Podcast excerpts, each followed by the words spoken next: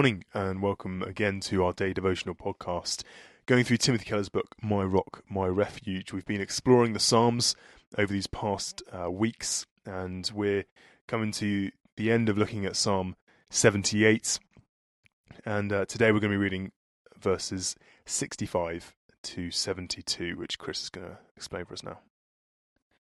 Then the Lord awoke as from sleep, as a warrior wakes from the stupor of wine.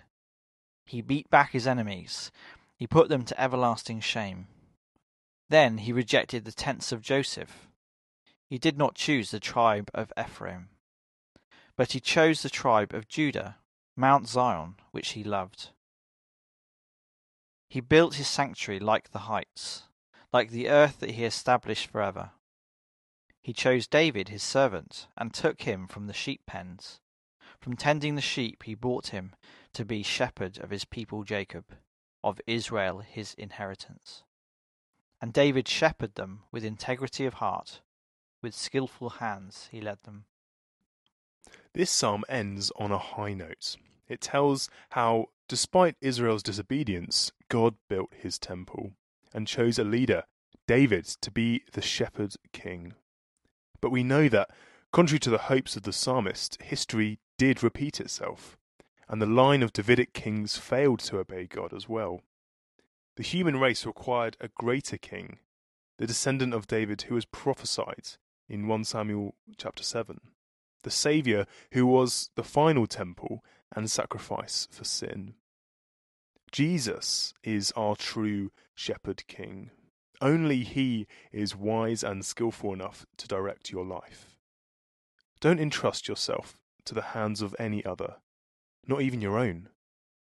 Trust yourself to him, and you shall not want. Let's pray together.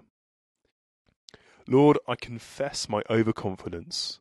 I don't feel like a sheep that needs a shepherd to do absolutely everything for it. But I am. I rely on my own wisdom, my career and bank account, my well-connected friends, instead of on you. You, my great shepherd, are my only security. I put myself into your hands this morning. Amen. Amen. Well, I don't know about you, but I feel like a quite pathetic sheep at times, wandering my own way. Well, I hope you, like me, can turn to our shepherd today to guide us and to go under his control, for we know that he loves us and he wants the best for us. So we hope that you are able to surrender to him today.